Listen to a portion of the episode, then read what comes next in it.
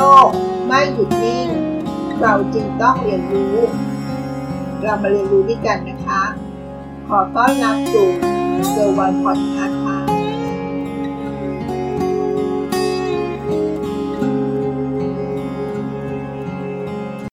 เรื่องราวของการแข่งขัน เป็นเรื่องที่เราต้องเจอกันอยู่แล้วใช่ไหมคะ ตั้งแต่เราเข้าเรียน เข้าทำงาน หรือทำธุรกิจ เราก็คงจะต้อง แข่งขันอยู่เสมอใช่ไหมคะ โลกของการแข่งขัน เราก็ทราบกันดีอยู่แล้วนะคะว่า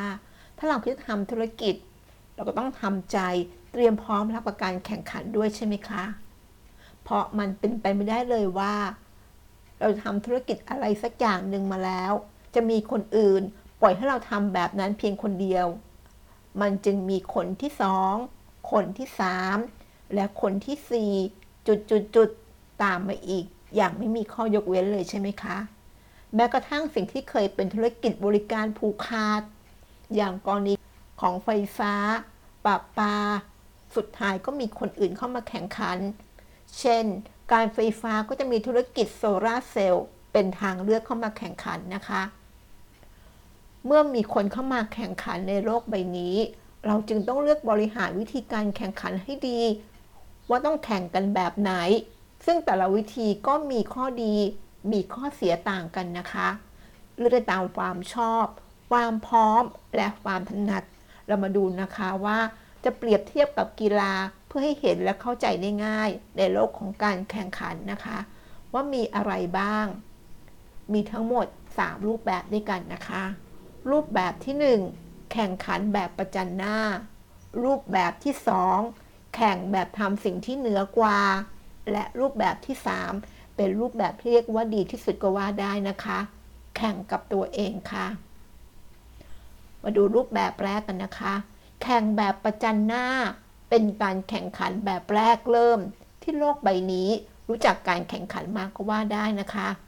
การแข่งขันแบบนี้จะมีเป้าหมายหลักก็คือการเอาชนะคู่แข่งตรงหน้าให้ได้นะคะ เช่น กีฬาชกมวย เทควันโด ฟุตบอล ซึ่งเกณฑ์การตัดสินแพ้ชนะของการแข่งขันแบบนี้ ใครสร้างความเสียหายให้กับคู่แข่งได้มากกว่า ส่วนผลที่ได้จากการแข่งขันลักษณะนี้ ได้ผู้ชนะที่ชัดเจนค่ะ เกิดความภาคภูมิใจ สามารถกำจัดคู่แข่งออกไปจากบริเวณของเราได้ แต่บางครั้ง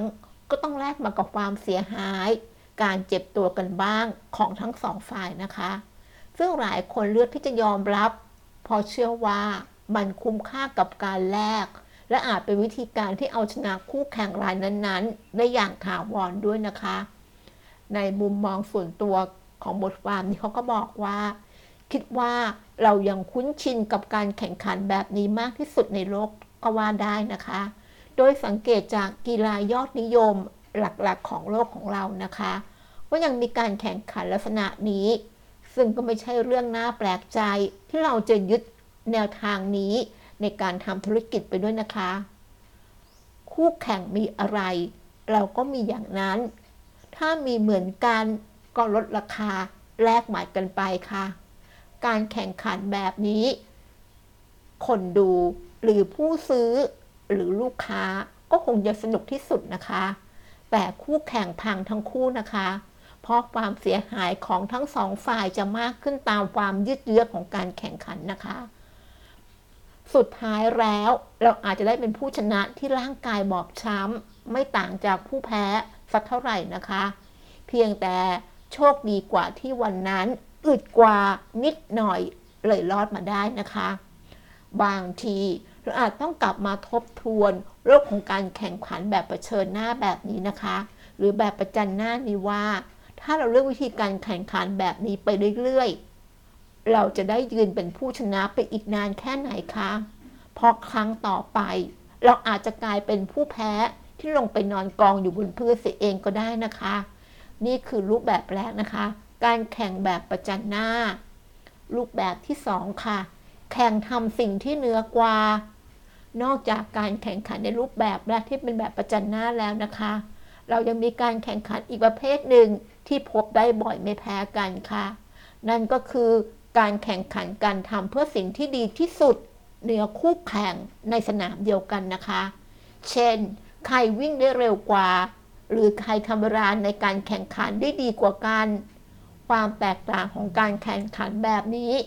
ต่างคน ต่างแข่งโดยไม่ต้องมาทักกันนะคะ ไม่ต้องสนใจว่าจะสอยคู่แข่งอย่างไรให้ร่วง แต่นักกีฬาจะสนใจเฉพาะเป้าหมายและผลงานของตัวเองเท่านั้นนะคะ ข้อดีของการแข่งแบบนี้ แต่ละฝ่ายก็จะเกิดความเสียหายน้อย และผลงานโดยรวมของการแข่งขัน ก็จะขยับดีขึ้นเรื่อยๆนะคะ ถ้าเปรียบเป็นการทำธุรกิจ การแข่งขันลักษณะแบบนี้ ก็คือการแข่งการส่งของเร็ว ให้บริการลูกค้าต่อวันได้จำนวนคนมากกว่า และหรือดีกว่าทำสินค้าที่คุณภาพดีกว่า และการแข่งขันประเภทนี้ในภาพรวม จะช่วยให้ผู้แข่งขันทุกคนได้พัฒนาตัวเองขึ้นไปเรื่อยๆ สุดท้ายแล้ว ประโยชน์สูงสุดจะตกไปอยู่กับลูกค้า การแข่งขันลักษณะแบบนี้มีความยากคนละแบบ กับแบบก่อนหน้าที่เป็นแบบประจันหน้านะคะ เพราะการแข่งแบบนี้คนที่ดีกว่าเท่านั้นค่ะ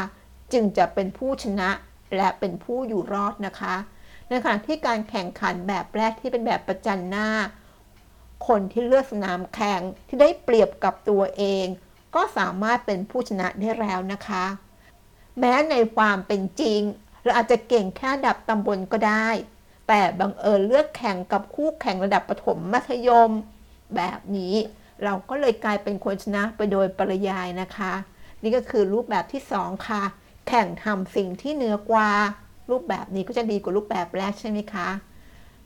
รูปแบบสุดท้ายนะคะ รูปแบบนี้ก็จะเป็นรูปแบบที่ดีที่สุดก็ว่าได้นะคะ แข่งกับตัวเองค่ะ ถ้าเราเปรียบเทียบการแข่งขัน 2 ประเภทก่อนหน้านี้ไม่ว่าจะเป็นการแข่งแบบประจันหน้า หรือแข่งทำในสิ่งที่เหนือกว่าคู่แข่งของเรา การแข่งกับตัวเอง ถือว่าเป็นสิ่งที่ดีที่สุดนะคะ เพราะไม่เกิดความเสียหายอะไรเลย แต่ก็เป็นการแข่งที่ยากที่สุด เช่นกันนะคะเพราะคู่แข่งแต่ละคนต้องสร้างพื้นที่ของตัวเอง ให้แข็งแรง จนคู่แข่งรายอื่น ไม่อยากเข้ามายุ่ง หรือเข้ามาไม่ได้นะคะ ถ้าเปรียบเทียบกับกีฬา การแข่งขันแบบนี้ก็ประเภทยิมนาสติก สเก็ตน้ำแข็ง กระโดดน้ำที่นักกีฬาแต่ละคนต่างทำหน้าที่ของตัวเอง ตามที่ซ้อมมา โดยไม่ต้องสนใจว่าคู่แข่งจะทำผลงานอย่างไรนะคะ ในบทความนี้เขาก็ชี้เพิ่มเติมว่า การแข่งแบบนี้ถือว่าเป็นการแข่งที่ดีที่สุด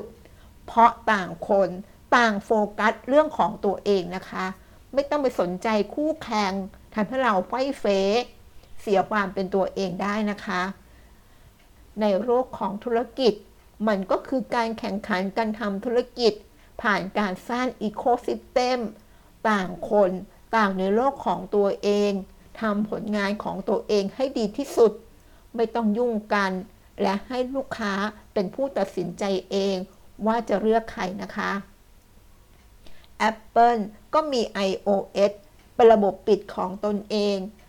ถ้าอยากเข้าไปทำอะไรใน Apple ก็คงต้องเข้ายอมรับระบบของเขานะคะ